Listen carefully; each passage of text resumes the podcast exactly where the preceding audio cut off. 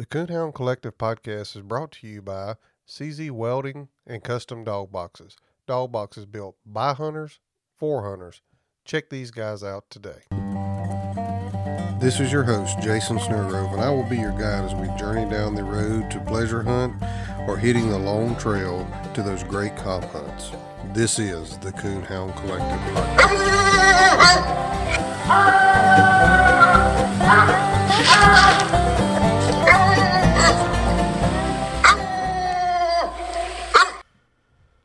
After reaching out to PKC, Shaun Welch is the only person that they know of that has won the Super Stakes and the National Championship in the same year with the same dog. This is going to be a great interview. Stay tuned. You know, you got to go out there and, and work hard to do it, and it can be done. Any anybody can win if they if they put their mind to it, and it's not. If it was so corrupt, I'd have never won a national championship or or the super stakes. You know, I mean, it just it would never would have happened. I never even got there. So I, all that Facebook talk, I I mean, it's a it's a joke. A lot of it. Welcome to the Coonhound Collective podcast today. Today we're going to be joined by Mr. Shaun Welch. He will be joining us via telephone. Stand by. All right, welcome to the Coonhound Collective podcast today. Today I have Mr. Shaun Welch with me. Shaun, how's it going? Doing fine. How are you? Oh, pretty good, man. Hey, uh, why don't you tell everybody a little bit about yourself, where you're from, and that kind of thing? Okay, I'm from South Carolina. I'm about 50 miles outside of Charleston. Um, born and raised here. Uh, 41 years old. I have three children and a wife. Um, got two boys and a girl. Three, three, six, and 12. Um, just, just uh, in the heat of South Carolina right now. It's it's a it's a warm one right now, but we we we still making it through it. Yeah. Um, So, uh, how, how did you get into coon hunting? Tell tell us that story. How you got started? I got into coon hunting. Um, started when I was in high school and in college. Um, I had some friends. They still coon hunt today. Um, Chad Fallen and his father Thomas Fallen and Uncle Wally Fallen. They they lived about 15 miles from me, and I would just go pleasure hunting with them. That's way before we had you know decent tracking systems and all. And we'd hunt about all night long, especially on the weekends. Um, and then uh, I kind of took a little break there for a little while. Um, single kind of just wasn't doing all the right things. We kind of partying a little bit, doing you know it's kind of hard to coon hunt when you're doing other other things. And um, I quit drinking about six years ago.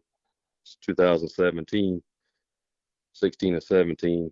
It was late 16, and uh, I started back coon hunting. Then I got a dog named Amtrak, and um, he was about a year old, and I started working on him. And uh, had a friend Jack Funderburg. He said, "Man, that dog's doing pretty good. You need to take him to a hunt." And uh, I didn't even you know know a whole lot about competition hunting then, and I ended up going to a competition hunt and won my first hunt and first one I was ever in, and I kind of got hooked after that. Um, before yeah. I knew it, two weeks two, two weeks later, I was going to the Super Stakes, and I didn't even know what Super Stakes was. Yeah, it, it kind of ruins you once you once you get in there, especially once you once you get a, a win or two in. It, it really it'll really ruin you then. Yes, sir. It gets very very addictive. So, what kind of dogs did you start with back when you was in high school? Was they uh, Walker dogs They- or or what? Yeah, they were all Walker dogs. Um, I pretty much always hunted Walker dogs. Um, me and Miles Jernigan, a friend of mine that I watched, you know, growing up hunting all my life. He's probably been coon hunting for 60 years. He's, I think he's about 66, 67. Him and my dad's about the same age. He grew up in the same town, and we never really hunted together, but I always, you know, watched him hunting with his dad. And we hunted around the same areas, and um, anyway, we we did buy English female birdie, blue English, and that's the all besides her and her one of her puppies. That's that's the only um, dog that wasn't a Walker dog that I've I've, I've hunted. So, we got a pretty nice nice puppy. That's some blue English and uh, out of big country. Um, so blue tick and blue English cross. So the Amtrak dog, the one that you won your first hunt with, and and I, I guess you ended up taking him to the Super Stakes. What was what was he and what was he out of? And tell us a little bit. He was out him. of he was out of Drop Dead Fred, uh, Schooner, Schooner River um, bloodline. Um, he was a very very loud dog. I had a a, a pastor that um, he, you know, he's the pastor of my church, and he coon hunted. We started back going a little bit. He had an English dog that was, he just pleasure hunted.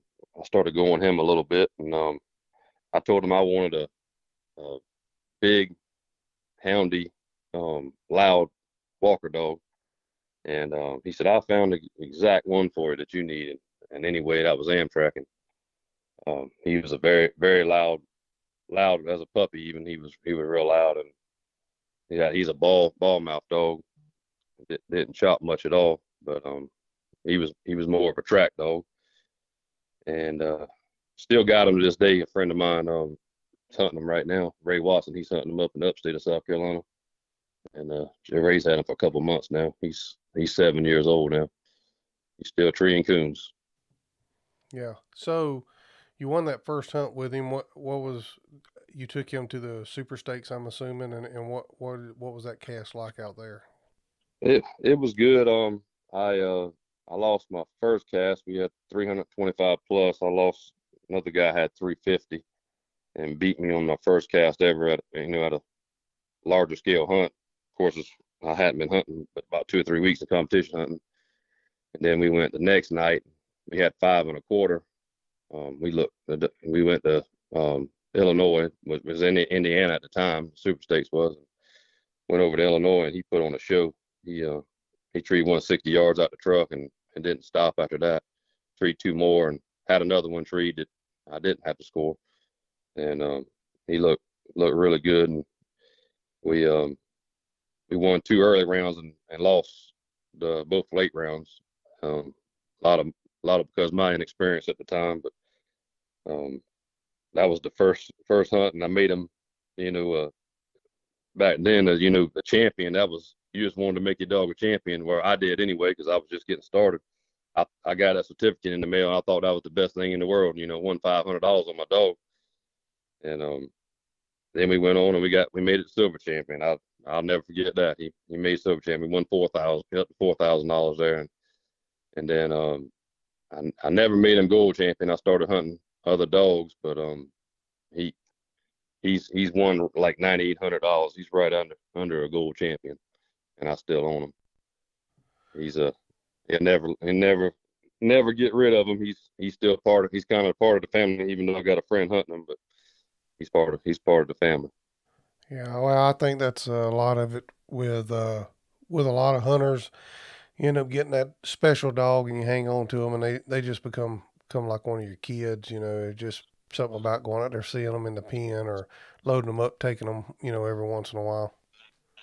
Well, he he helped me. Um, I I just I quit drinking alcohol, and um, I had a had a little. I had my daughter. She's six years old now, and and um, I was talking to my wife one day. You know, we we drank. We didn't, you know, wasn't no alcoholic or nothing, but we liked to drink and hang out with with friends, and you know, go on the boat, what it because we live here on the lake, whatever, you know, it was always association with drinking, drinking alcohol, drinking alcohol. And coon hunting and alcohol just don't mix anyway. And um I, I started going to going to church with my pastor that coon hunted and I've been going there for a couple years and I I decided I wanted to quit drinking and when I did, um I took Amtrak in the woods about 35 nights in a row, and um, we hunted from three to eight hours a night there, and uh, he was just he's special to me because I can I remember those that time I was going through that I I was trying to quit, stay away from stay away from the alcohol and and the and the different partying and everything associated with it. So that's why he's he he I'll never forget him. I guess what I'm saying. He was my first one, and and he had a lot to do with me changing my life. Yeah, and you know they they talk about you know get a young kid a, a coon dog and you'll keep them out of trouble, but a lot of times that keeps a lot of us out of trouble, especially if you dedicate your time to them and put them in the woods. Sound like you did with uh with Amtrak there. What what's some other things that you've won with him? Are you tired of whipping, scolding, and shocking to make them get alone? Is your buddy tired of helping you set your dog up for correction night after night? Do you really want your dog to be alone because you forced him to be? Or would you rather him be alone because he wants to be? Grand Night Champion Small Town Lone Survivor is the product of over 25 years of strong natural born independent traits. This bold trait has been passed down from generation to generation and is showing up in loner offspring today. Loner is a direct son of Hall of Fame Grand Night champion Cabin Creek Rowdy and Grand Night champion Lonesome Dove Lori. Loner has a booming mouth that is talked about in every cast he has been in, including the 2021 World Hunt Finals. Loner is a no reverse ball mouth open trailer who ends it plussed up with a huge dying locate and steady chop. Loner loves getting split and is a stay put gun pressure tree dog. Loner's intelligence is also impressive. He knows over 12 voice and hand signal commands. Loner has a character that loves like Jesus, but he doesn't walk on water. If you're interested in breeding to Loner, contact Brett Stevens at Small Town English Kennels at 417 300 3777 or find him on Facebook.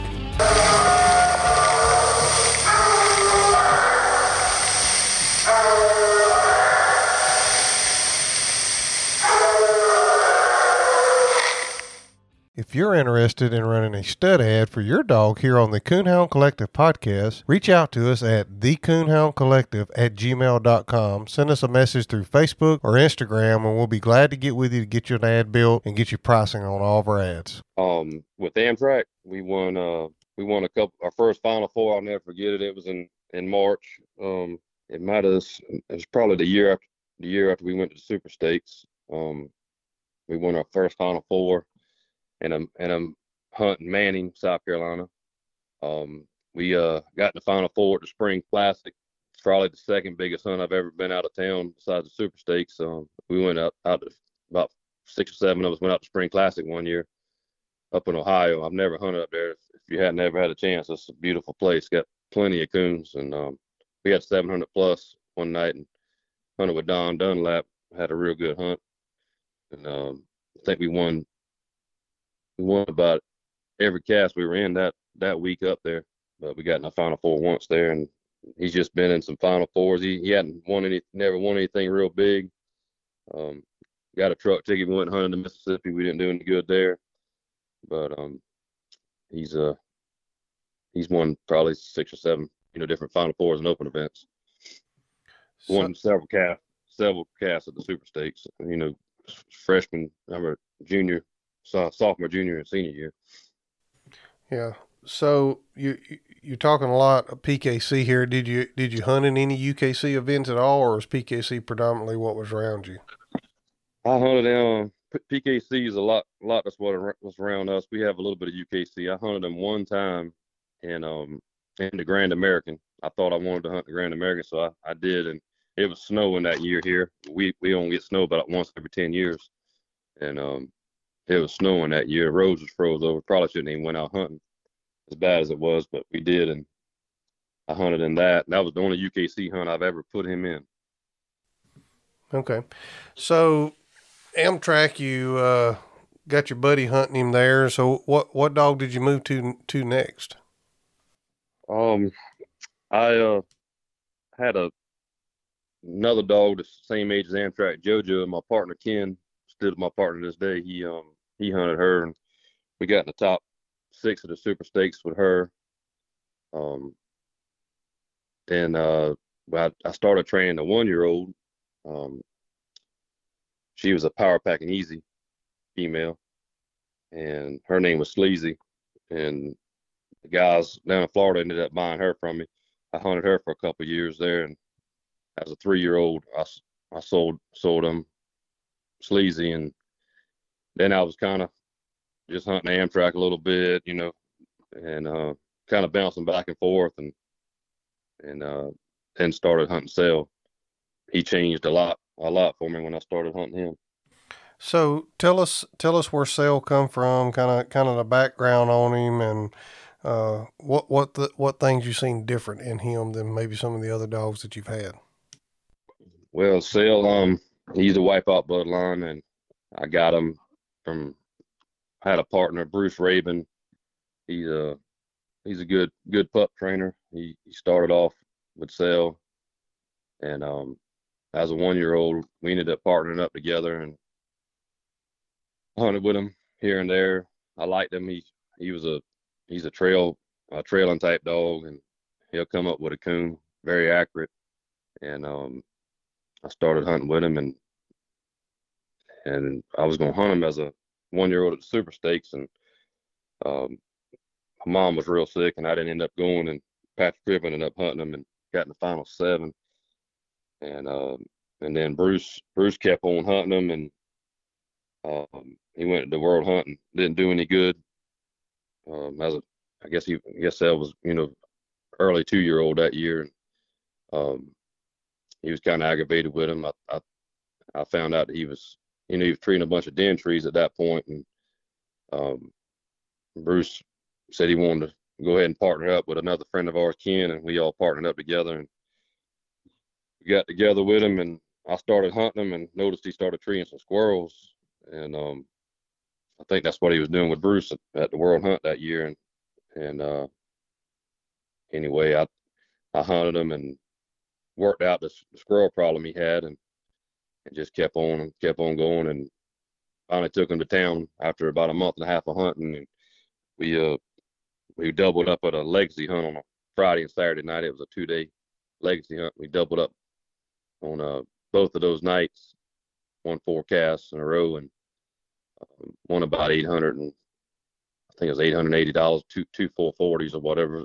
you know, open event money, and we had pretty much close enough to go ahead and get a truck ticket on them. So I ran them the rest of the month, and we ended up getting about 1400 for the month and had a truck ticket.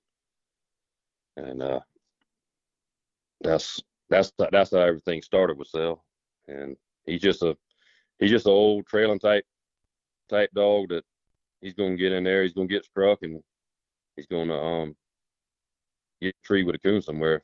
The most accurate dog I've ever hunted in my life, probably one of the most accurate dogs I've ever hunted with. Um, even even when he was younger.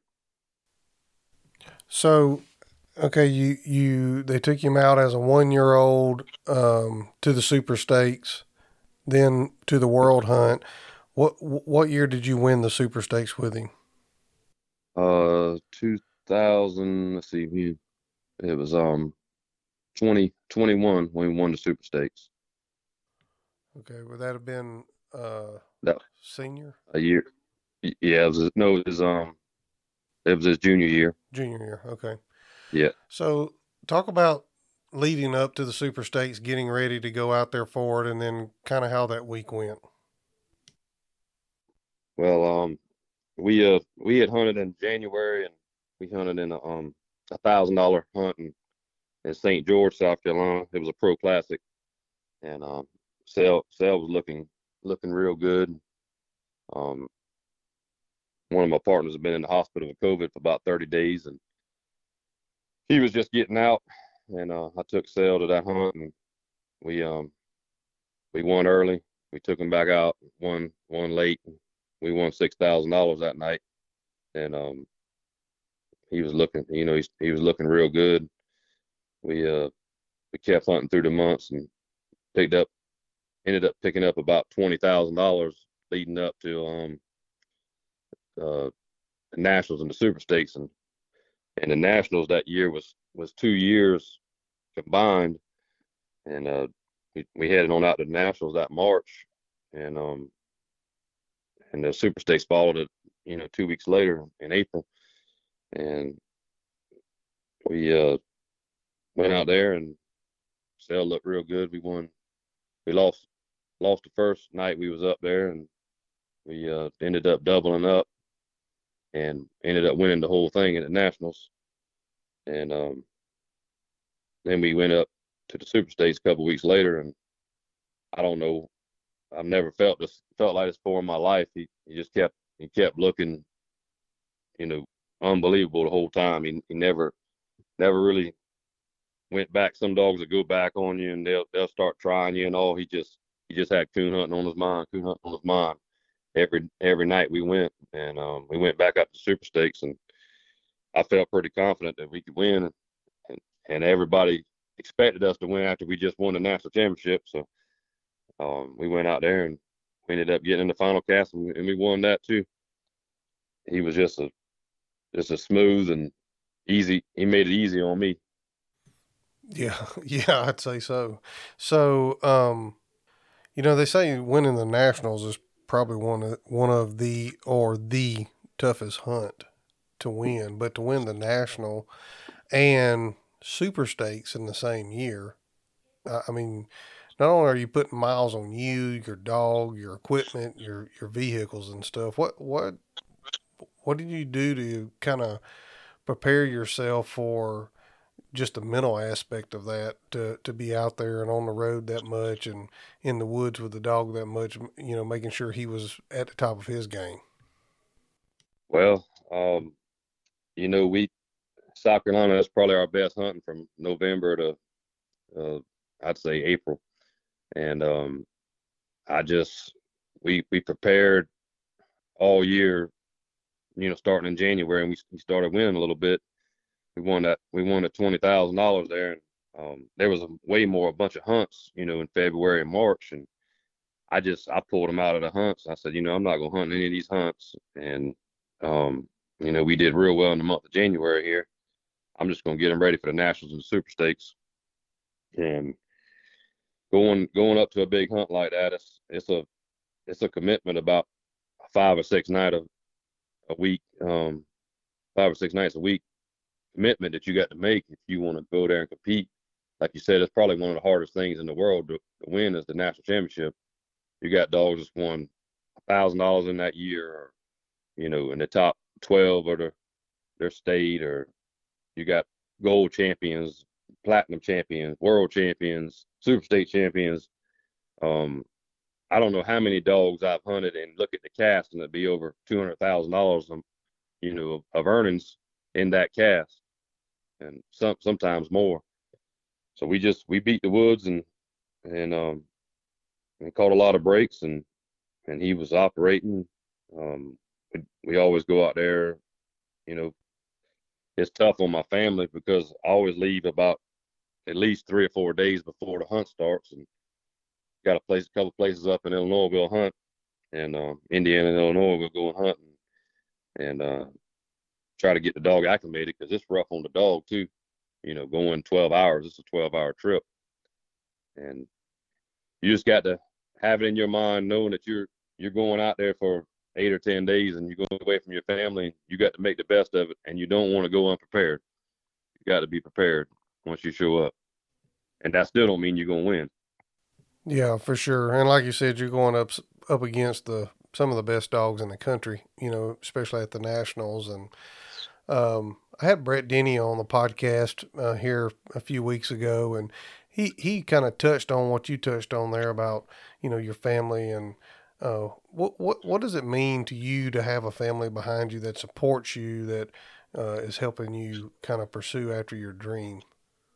It's, it means the world to me. Um, it it starts from everybody here at my house, and then it goes on to my mom and dad. Uh, me and my dad own a Napa Auto Parts store together, and I sell real estate too, and um, he uh, he always supports me. You know, he told me, you know, you're ready to go? You you just go. You know, I'll take care of things here, and um, the same for my wife with the kids. You know, she's she stays here with the kids and um, takes care of things, and uh, it's you if you don't have a good support group, even all the way down to um, I got friends, Mr. Miles that I talked about earlier, and, and John High and Ken, my partner. Um, you know, without those guys also going in the woods, beating the bushes at night, and maybe just driving the truck just to pick me up, you know, two miles from where we turn loose at or whatever. So we do a lot of walking um, while we're getting prepared, so you can listen and you know get your mind mindset. And just to have somebody out there in the woods with you, it means a lot. It's it's even my my coon hunting family. Uh, it means a lot to have the support from them. Yeah, for sure. And you know, I can. I, have never hunted on a stage like that. Um, I, I can only imagine the. For for me anyway, the the nerves would be would be on edge there until until that first dog made a bark and everybody kind of got struck in. oh yeah, it it's uh, it was um at the nationals there. It, it was um real. I was real nervous to start with. Uh, everything kind of flowed flowed after that. Um, had had Steve Yan on the cast, and of course he, you know, he's he's a, I re- respect him. He's won it a couple times and been in a bunch of final cast, and he's probably won three or four hundred thousand dollars or more in his lifetime. And um, it I, going into that, knowing knowing what I was up against, it it, it had me nervous until we until we cut loose, you know. And um, Shane Patton was our judge, and uh, you know, it was it was a little intense to start with until until we treated coon and and um, then treat another one. Then I then I felt pretty good. I, I could relax a little bit. But won't you uh if you can remember there tell tell us what dogs were on that final cast there at the national and kind of kind of walk us through that final cast uh, and to the point of you knew you had it won. Okay, we had um we had Miss B and um and then uh we had Steve and and um Jock Jock up and tripping. And we uh we cut loose and Steve struck for hundred and um B was struck for seventy five and I ended up getting struck for fifty um after B treed. And uh Sell was about 30 yards left-handed to B, and um, he fell treed, and um, we were headed in headed into B. Her tree time was up, and I wouldn't tree Sell because I knew he was split uh, up on a kind of up on a little hill, and um, we started walking to B, and she packed up and left, and um, took a hundred minus, so I automatically treat Sell Went to him, he had a coon, so I had 150 plus. Jacques was way out the country and cut Sell loose, and he went in there and he got struck again, and I struck him for a quarter, and he went on in there and he fell treed, and um, we were walking to Jacques. Well, Jacques fell treed, and Steve treed him, and Sell treed right-handed from us, and I treed him while they were going to Jacques, and went and handled him, and um, had a coon, and we went to sell and sell had a coon, and Jacques, um, he went back to the same tree, uh, and then um, see, B got treed, and um, I guess we was leash locking. He treed Jock back there. Steve did because he went back to the same tree and uh, I could pull Sal the tree. Had a coon. I, I felt pretty good because we were down we were down into low 20 minutes at that point, and um, pretty much had it locked up. I had I had two coons treed, and um, B ended up having a coon. I, I saw it in the den. It come out of a hole, and um, plus that one up. And then now we headed to Jacques, and he's on the same tree. I didn't know for a fact that he was, but everybody we was even looking on Facebook and all while we are sitting there waiting they said they, they thought he was back on the same trigger. they, they streamed it live and um sounded like he was in the same location anyway. We got in there, he's on the same tree and the the judge decided to call timeout with seven minutes left. That made me a little bit nervous because that opened the strike back up. Um, then that way B could have could could slip in there and beat me. Um, but they had to they had to trick Coon in seven minutes to do it, and we cut loose on the back where we turned loose at, and there was a little field edge right there, and they ran down this field edge, and um, I ended up striking for 100, and Jacques struck 75, and um, B couldn't beat me unless I, I got minus. Um, anyway, she had to trade coon, I had to get get minus, so I, I knew I had at least second place. Jacques was one that could beat me, and Sale went there and fell tree with about a minute left, and the other two didn't tree. We didn't. I didn't tree him. We went in there and he had another coon. So until the last minute, I, I I didn't know it was over with. I felt good with 20 minutes left, and it all changed when we got there and called timeout. So I, I didn't really get to feel good until the end. Is what I'm saying. Yeah, I, I could imagine with that timeout being called with seven minutes left to go in the cast, that that could probably really get your heart pumping a little bit there. Yes, sir. It, it, it had had me going a little bit, especially with the lead, but um, it all worked out the way it was supposed to. I feel like so it, it ended up ended up being good, and we won, and it was a overwhelming overwhelming time for sure. Yeah. So, you know, obviously you've been in quite a few PKC casts, and, and I, I want to talk about the Super Stakes uh, final cast here in a minute. But before we do, you know, you see on social media a lot, you know, a lot of these guys talking about being cheated and, you know, competition hunting is corrupt. And, you, you know, I, I took some lessons back in the day for $15, $20 at a time. Um, but it wasn't that I got cheated it was that I didn't know the the rules to to use them to my advantage the best that I could. Do, do, do you experience the same thing, or or do you, do you kind of feel the way they do that? Um, there's a lot of cheating and corruption going on out there. Hey guys, this is Jason over at the Coonhound Collective podcast. Is your dog box starting to get wore? Maybe it's starting to get a little cracked like mine is. Maybe you've just been thinking about it's time to upgrade to a to a new box, but You've asked your buddies and you're just not real sure what direction to go in. Well, let me help you out here. Go check my friends out at CZ Welding and Fabrication, Custom Dog Boxes, and Aluminum Products on Facebook. You can check out all their custom work they do there and their designs that they do. If you don't see something that you don't exactly like there, reach out to Nathan at 540 810 5439 540 810 5439 or send him a message through the Facebook page. I bet he can fix you up. Don't wait till fall to get that new dog box. Go ahead, get that dog box now. Get you uh, get you something looking good in the back of your truck that that you can be proud of and that you can haul your dog around in comfort. Check my friends out at CZ Welding and Fabrication. You won't go wrong. Dog boxes built by hunters for hunters. Get yours today. CZ Welding and Fabrication.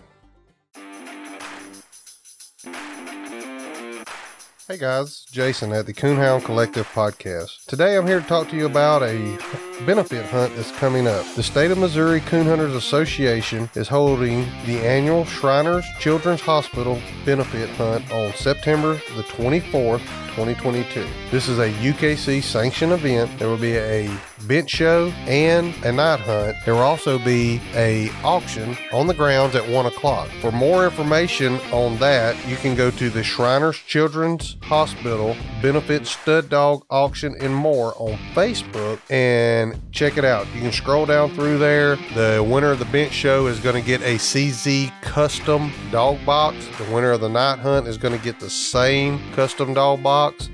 There's a dog box up for auction right now over there, and a ton of stud dogs. Really nice dogs. Be a good opportunity to reserve a breeding uh, for one of these dogs. Get it, put, get your name in there. Stay on top of it.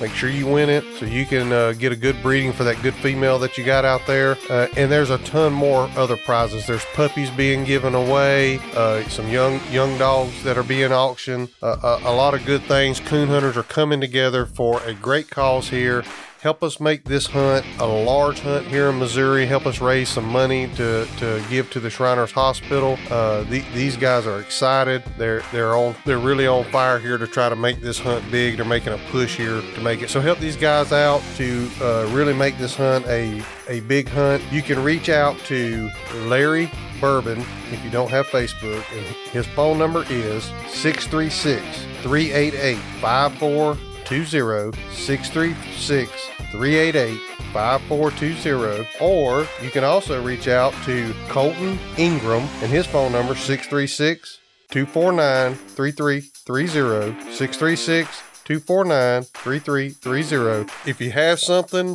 that you can auction off, get with these guys. They'll get it posted up on the page and get the auction running. Anything and everything. It doesn't have to be coon hunter coon hunted related. Get it to them. Let's help these guys raise money for a great cause here. Coon hunters always come together to help other people. This is a great cause to help people. Let's help the State of Missouri Coon Hunter Association send a big check to the Shriners Hospital. Thanks.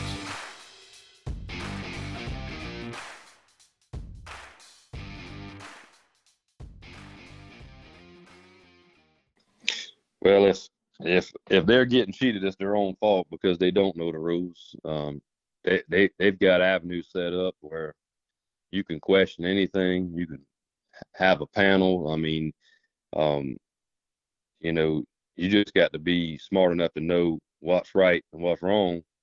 And if you're getting cheated, you you let yourself get cheated. I I've never personally, um, yeah, I've had a few lessons like you said, you know, here and there. Um, but personally, I'd say 90% of my casts are smooth, easy going. Um, the best dog normally wins. If the handler doesn't make a mistake, of course. Um, but you got to do your job. The dog's got to do his job, and everything's got to work out. Um, I, I, these guys that sit there on Facebook and talk about how to, it's corrupt and it's cheating and, um, you know, PKC's doing this and they, all these big money hunts is doing this and all that. You know, there there's those guys are sitting there talking. They probably hadn't been in a hunt in forever or never been to one. And then um, there there's an opportunity at any level at this game to, to go and play. If you want to play for thirty dollars or you want to play for fifty, it's just like like gambling in a casino. You can play at the five dollar table or you can go and play at the thousand dollar table. Um, you know, it's just it's set up for everybody. You know, with these local hunts and all, you pay thirty dollars and go hunt. You can pay fifty dollars and go hunt. You um you can you can. I used to love to to run the state race. Um, to go into the world hunt and stuff like that. That was just a like a privilege to go to it when I first got started or super stakes and but uh, the state race was something I really I enjoyed um and to be able to go compete for the state hunt so you can you can hunt in anything you want to and be involved in a race and a championship of anything you want to and, and not spend the money at the bigger hunts, even the $300 entry at the World Hunt or, or the national championship or, or whatever. But if you nominate your dog for 75 or $100, you can go hunt at the World Hunt. When you got to win $100 in open events, and you can go to the World Hunt for $100 and, and hunt at the World Hunt level and hunt with every dog in the country. So, um, you know, and compete for thirty thousand dollars. I, I I don't know why where these guys get it from. Um, I like I said, I've had uh, non-hunting judges and cast a, a, a, ton of them. I've had open event rules where we, you know, we had one judge that was competing in the cast, and um, they do a pretty good job with with with judge selection at, at PKC. I had to give them that. That there's not a whole lot of issues, and Shane's been doing a real good job now. He's he's taken over, and you'll you'll very very rarely see um, questions coming back to the clubhouse or know have to have a panel hearing because you know most of the guys they're they're hunting a good dog and you you don't have to have to worry about all the all the BS.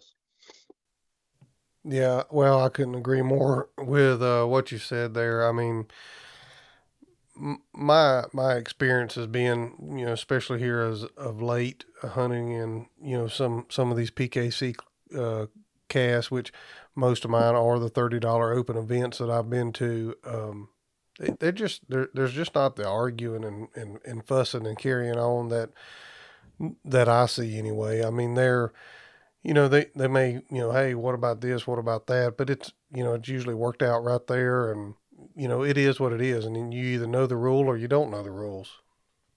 That's correct. You know, um, there's they they people complain. You know, I, am a nobody. These guys are are you know hunted all their life and this and that, and they they won all these hunts and all. I mean, I've I was I was just a you know a guy from South Carolina that just started coon hunting in the last you know, competition coon hunting in the last six years, and and you know everybody's got opportunity. I, my dream was to win a, a world hunt or a national championship or even a super stakes or you know, any any any big hunt that was out of town, and um, and I was able to accomplish it, and and uh, you know, I just I tell guys all the time that, you know, you got to go out there and and work hard to do it, and it can be done.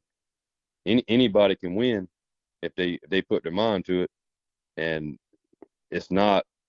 If it was so corrupt, I'd have never won a national championship or or the super stakes. You know, I mean, it just it would never would have happened. I never even got there.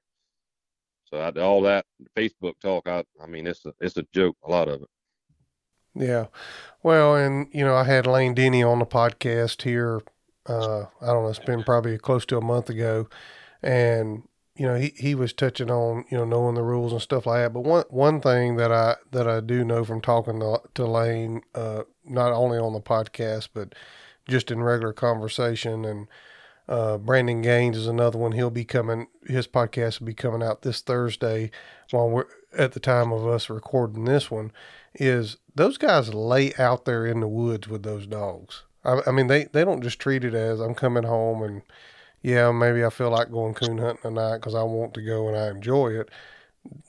They're serious about going to these hunts and winning, and they're they're treating it almost like a job to go out there and get themselves prepared and get that dog prepared so they can go and compete at that high level.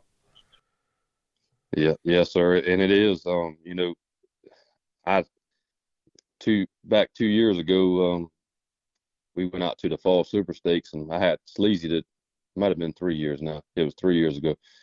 I had Sleazy, and she was a fall dog, and um, my partner Ken, he was partners with me and her too, and and uh, we only had you know one dog to hunt, but we all went out there, and I took I took all the other dogs that we had. I had I had about six or seven dogs at the time, and um, I worked on them. I, I, told Ken, I said, "You hunt sleazy in this hunt. I'm not even gonna hunt the super stakes. I'm gonna go hunt some land we got." And I hunted all week up there and just pleasure hunted. You know, went to a big hunt, but I didn't. You know, I wasn't involved in it. I just pleasure hunted all week up there, and worked on dogs. Worked on dogs. I knew we were coming back in three three weeks of the world hunt, and I wanted to be ready. And and you know, we laid laid in the woods every night after that. And, um, it's rough on here in South Carolina. Get ready for world because you know we alligators and snakes and and uh, it's it's hot, of course. Um, you know this time of the year, and we we trying to get ready and trying to keep our dogs in shape. And I, I laid I laid out all all summer hunting sleazy and and Amtrak and JoJo and a, friend of mine I got partners with Buddy Buddy another dog and um, went up there to world hunting. We ended up doubling up three three in a row Monday, Tuesday, and Wednesday. Um, hunted hunted each dog each night and and done real well. And that that right there proved to me that it takes a lot of time um, to get these dogs ready, stay in the woods, and it's not no two nights a week or I go and I'm gonna hunt a couple hours and um, you know go home. You you you lose time with your your your family because you're tired. You got to you just got to suck it up and and um and, and go out there and hunt hunt hard, get ready. Because some some of these guys that are hunting every day, they they do hunt like it like it's their job or it is their job, and you're competing against that. They don't they don't have to get up and go to work the next day, so they can hunt ten or twelve hours a night. So if you're if you're not keeping up with what they're doing and training, then and it's just like any other sport, you, you're gonna fall behind and you're not gonna make it. Yeah, and that's kind of what Lane touched on was you know you have you know, basically baseball camps and basketball camps and football camps and you know th- those those kids or, or young young adults are preparing themselves for the next level and that's that's what we have to that's what we have to strive for you know with our hounds as well. So that's correct. let's let's talk about now we we you've won the national championship and now now we're going to go to the super stakes. Talk talk about that uh, last cast there who was on that cast and kind of what what that was like. Um, we had um, wicked ambush dog, and um, I can't remember the other dog we had for some reason, but uh, we went out and I, I never felt more confident in my life about a hunt. I don't know why. Um, I told Mr. Miles and a couple of the guys before I left, I said, we're going to go win this thing. Um, and it was just, it, it was overwhelming the, the feeling that I had. I, I, didn't think I could be beat, which is crazy, the craziest thing in the world because you can get beat any night competition hunting with a with a coon dog. And we went out there and we cut loose and um, it was windy. Golly, it was so windy. It was blowing 30 mile an hour. Probably could, could barely hear the dogs. And I got struck, uh, self struck for 100 probably after 10 minutes in the hunt. And um, he got over and he trailed and trailed and trailed. And uh, another guy ended up getting a stationary put on him. Um, I can't remember that dog's name for some reason, but we went over there and um, he had to tree it and ended up uh, just treeing on some water, around some water, and he took a hundred minus and cell cell fell treed and I treed him and we we walked to him. It's probably, you know, ninety minute cast. It was probably fifty minutes gone or so when we was getting to him and uh he had a coon for two hundred and um we recut him and I struck back in for a quarter and we sat around there for a while. I don't know, it was probably 25 minutes left. Um, we started easing back towards the other dogs and ended up here in ambush and he got treed and we went to him. He had a coon for 150 and um, we recut him with like 12, 15 minutes left and Sal was trailing around, trailing around and um, hunt got hunt was over with. We won we won with one coon, which is very rare, but uh, ended up getting treed again at the end of the hunt. But um, we had 200, and Ambush got second, 150. The other dog had 100 minus. But it was a real smooth cast. Um, Brett, matter of fact, Brett Denny was the judge. Talking about Brett, he ju- he's judged me multiple times, and uh, a good guy and a good judge, fair judge. He asked me if we could walk towards ambush. Um, even though we wasn't hearing them. And uh, you know, I, I, I probably shouldn't have, but the right thing to do, sportsmanlike, it was to walk towards him to give him opportunity to get treed because uh, he was in the hunt too. And um, they asked if I, if I mind splitting the difference, even though my dog, you know, was here here struck in and we could hear him. So we ended up walking and so we could hear him. And like I said, he got treed, and it, it and it worked out the way it was supposed to.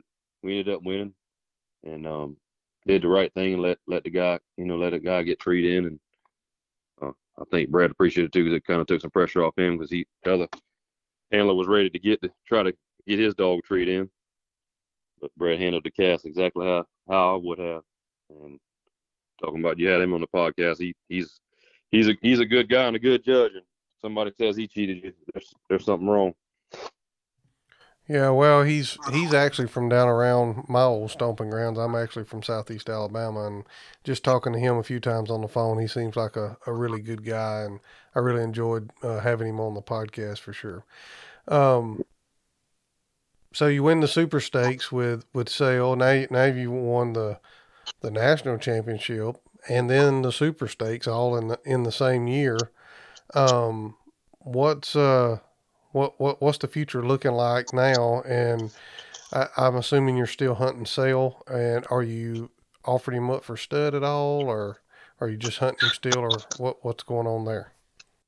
We're we're doing a little bit of both. We um we left we left the super stakes there and decided we was going to go back to Indiana, Illinois a little bit that summer, and uh, there, there's no hunts really around South Carolina with with all the alligators and everything. You know, we have a few thirty, fifty dollar hunts and stuff like that here, but you're always taking a chance cutting one loose here in the summer. So we went back up north and hunted in Ohio and Indiana, Illinois, some pro classics, um, and um, went to Greencastle and went to Melton, Indiana, and um, uh, Mount Orab, uh, Ohio. We won. We won a couple casts at each each each place we went to, and won some picked up some more money there, and um, then we ended up winning a little bit through through the fall and the first of the year there, and around February we we, we broke the hundred thousand dollar mark. at a um had a three had three one thousand dollar pro classics here in South Carolina and uh, in Ridgeland, and we won. see, one, two, three, four casts in a row. We split the first night, and that made us that broke the hundred thousand mark. That was something I wanted to accomplish with them after we won the Super Stakes and Nationals, and we was hoping we could get there. That was just a goal, you know, and uh, we got there, and then we won. Next night, we hunted it off, and we won it. We won early and late, and then the next night we we hunt we hunted it off again, and we won early and got second late. Anyway, that's we we still gonna continue to hunt them. Um, me and Ken's plans are to, to hunt them some, and we gonna we gonna have them studded out, studded out also. If somebody wants to breed to them, um, they welcome to breed to them. We've we've got um, some pups on the ground doing real well. Um, they're about nine months old out of a female JoJo that got we had we had for a while, and she um she got the top of six super stakes. She probably won about sixteen, seventeen thousand dollars in PKC. Um, but anyway, her pups had five pups, and they're doing real well. Um, I, I, know three of them's Korean coons for sure, and um, we had another pup off another litter. Only ended up having one. We were doing some, trying some side by side breeding or whatever, where they they collect sperm and, and, and put it in the female, and that didn't work out too well for us. So we we let live bred some females out of super stakes, and we had nine pups uh, last week. Um, a dog Isaac Bond has in Kentucky, and um, we're looking forward to them. And we just bred the white trash Hillary dog Waylon Morrell's got um, out of New York. They came came down from New York, and we bred them. And he sent me a picture yesterday. She she looks pretty pretty pregnant. We we looking forward to those pups. She's she's been a good reproducer about everything Waylon's bred to her. Um, has has really turned out real well, and they got some nice nice females. They're hunting now, and um, we looking forward to that litter. And we going we we bred them. Stephen Smith and Ryan Eady Cochran. They they bred a female. Um, probably two or three weeks, probably three or four weeks ago now. I guess time flies by. You know, hopefully we'll have some good ones out of that litter. And um, we're gonna breed them a little bit and through the summer and just start back hunting again. We probably won't go to any huts till till the world hunt. And we'll we'll start back then and hunt through the fall and in the winter. Yeah, well, that'd be something to be able to take him out to the world and win it. Uh, you know, the the national super stakes in the world. That that would be quite of an, an accomplishment for sure. Yes, sir. We we'd like to do it. He he got in the top 25 this year um at the world, and um this past year 2021 that you know after the Super Stakes and the national championship win, um we ended up getting beat by Goose. Um that ended up winning the whole thing.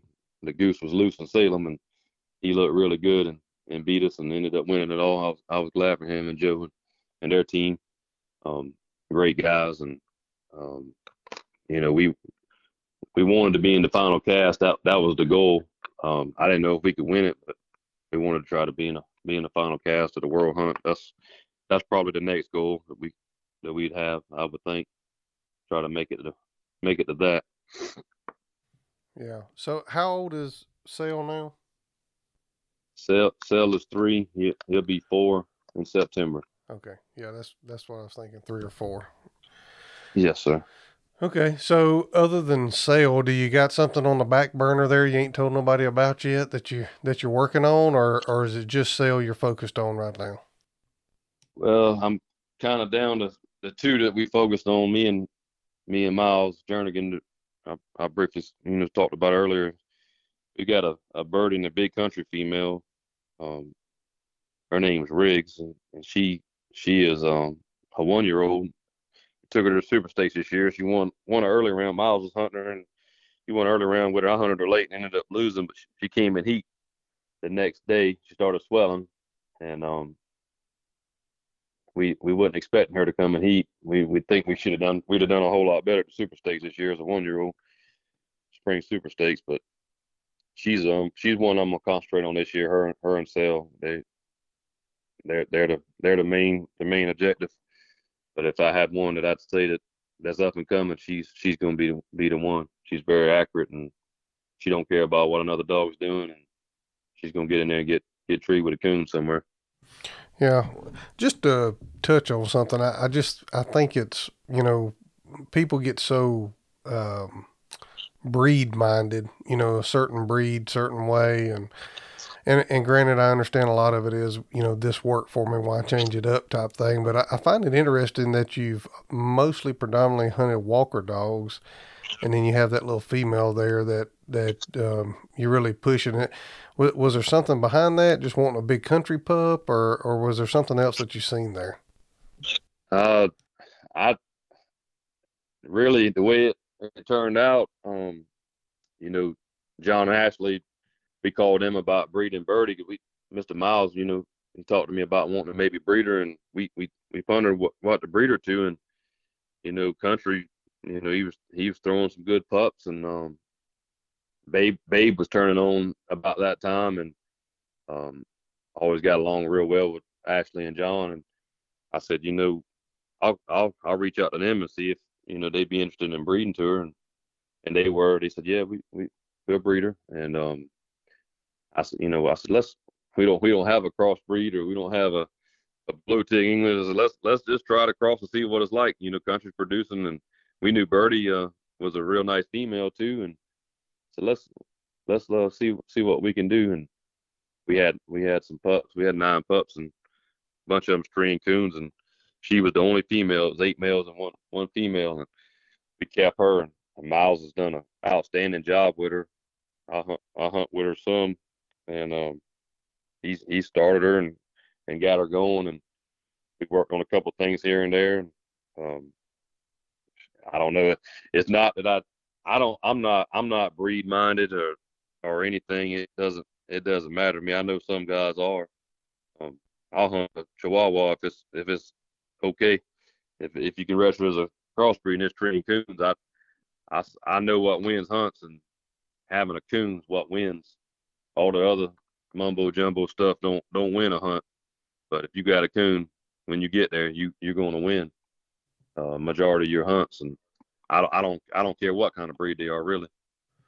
Yeah, I just I, I had a conversation earlier today. I got a a, a guy posted on Facebook, and he was looking for a, a, a English dog that had some Walker dog in their background, and I have a female here at the house that is she's registered through UKC as a red tick English and, and PKC, but on her bottom side it is loaded with Walker dogs, Night Heat Abbey, Bad Habit, Stylish Hickory Nut Harry, and I have a pup here that I'm gonna I'm gonna move because I just got too many young dogs. And he called me. He's just a pleasure hunter, and he you know that's one of the things he brought up to me was he just he he likes the crossbreeding dogs. He says you know he he breeds for what he what he's looking for you know in a dog between dogs and it don't matter to him what breed they are. But when he breeds dogs that that's what he's he's breeding for is what he likes. And he said he likes to crossbreed uh line of dogs because he he feels like their immune system is a little bit stronger and don't have quite as many issues as some other dogs. Whether that's true or not, you know, that's hearsay. But I, I just kind of found that interesting that you, you mostly hunted Walker dogs and y'all y'all have that that dog there together. Yeah, and it, like I said, it doesn't matter to me. She she's a she's a coon treer, and, and that's what I like. And um, you know, I I've always hunted Walker dogs. I I like the Walker the Walker breed for sure. Um, it's been very good to me. Um, but it, like I said, it doesn't matter. Um, any dog that pleases you, you know, it might not please the next man. So, um, some people probably wouldn't like to hunt sale. Um, but you know, he, he pleases me and he, me and him, we gel together, we fit together. Um, partner Bruce, he, he, you know, they didn't really get, get along too, you know, too good together, I guess. They didn't operate together it's just my ex partner anyway. It it's just whatever um you know whatever dog that that fits you, I'd say hunt it because if, if you breeding for your what what fits you, you know you, you got that's what you got to go with, and and you'll do do a whole lot better as long as the dog pleases you. If the dog don't please you, you're probably not gonna want to hunt as much as you need to and and do the things, and you're not going to do well in hunts because um, it's just things are not going to line up for you. Yeah, and I just interviewed Mr. Junior last year. I had that episode come out a couple weeks ago, and that's one of the things he said. He said it it don't matter what breed it is. He said just get something that you like, and you can you know crossbreed register it or whatever. If you want to hunt and hunt or pleasure hunt or whatever, just get what you like and hunt it. That's all that That's matters. And, and I thought that was pretty interesting. Um, before I get, I, I've had you almost an hour. I mean, I, it's hard to believe we've already been on here almost an hour, but I've had you almost an hour. Before I get to the last question here, tell us a little bit about how Cell operates, like high end strike dog, low end strike dog, kind of what his mouth is, and kind of a, a, uh, a verbal description of him here. He's a he's a very high end strike dog. We get struck for hundred a lot. Um, uh, he's he's got a dinosaur nose. He's best one of the best dogs, best noses on a dog that I've ever hunted with. He can smell coon tracks and uh, that other dogs don't. I, I feel like um, he just he gets in there and gets struck, and he's a he's a trailing machine. If they're down, he can tree them, pop them up just as fast as any of them, and um, if they're not down, he can trail one up that you say, oh, ain't no way he's gonna finish that track, but he he trails it and finishes it, has a coon at the end of it. He doesn't tree a lot of den trees. Um, most of the time, it's a coon. He's very accurate. Like I said, he's he's got he's got one of the best noses. Um, his mouth, he's well above average mouth. He's got a real good mouth. Um, he got a good locate, and um, he's he makes it pretty easy on me. He's pretty independent. He, you know, out the truck he might be with a dog, but other than that, he's he's on a one track to go go tree a coon somewhere, and he gets over there by himself and makes it easy to call. Just just just strike him and tree him. Yeah, well, that definitely helps when they make it easy on you and they get in there and, and do their job. Um, That's right. All right, last question here. I, I know I've had you about an hour, but um, tell us a funny or serious coon hunting story that you have. Well, I'd say the the the funniest story I have coon hunting. We were at the World Hunt. Um, a bunch of us staying in the house together. I had Mr. Billy Allen and Mr. Miles and um, Ken Strickland, and we were all we were all there at the World Hunt.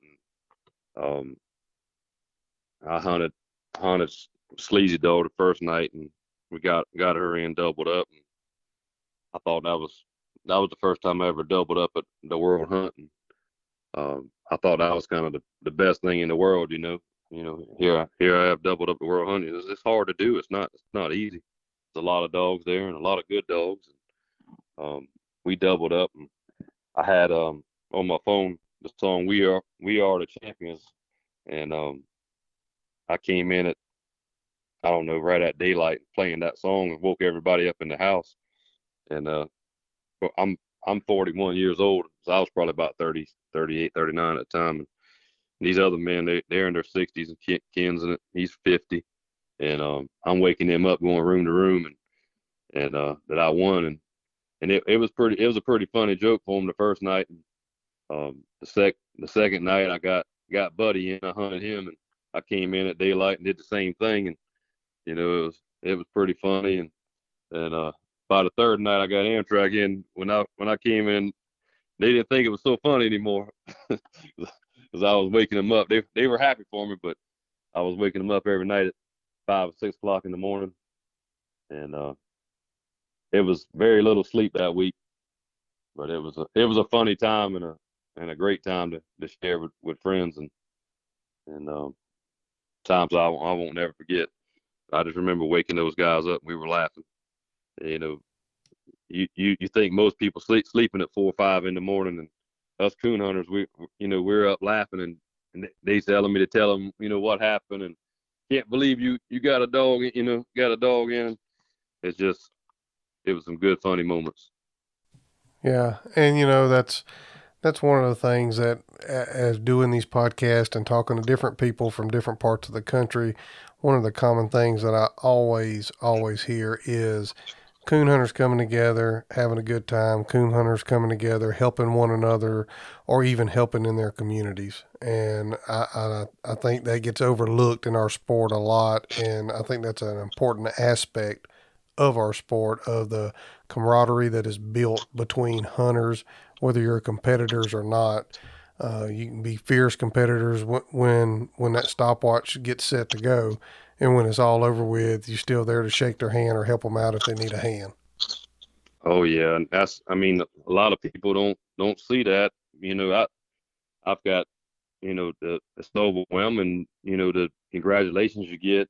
Um, you know, after you do win a big hunt, you know, just showing that everybody's not jealous. I mean, there's I probably got three or four hundred text messages and 500 comments on Facebook and different things after you know we won and um, you know, it's just it's unbelievable the, the the amount of the camaraderie, like you said, with these hunters, and you know, um, you know, people like me and Steve went up against each other, and and and we we we talk, you know, text each other, talk on the phone, and you know, every time I see him, it's you know, shake each other's hand, and um, you meet a lot of life lifelong friends that you could call any day.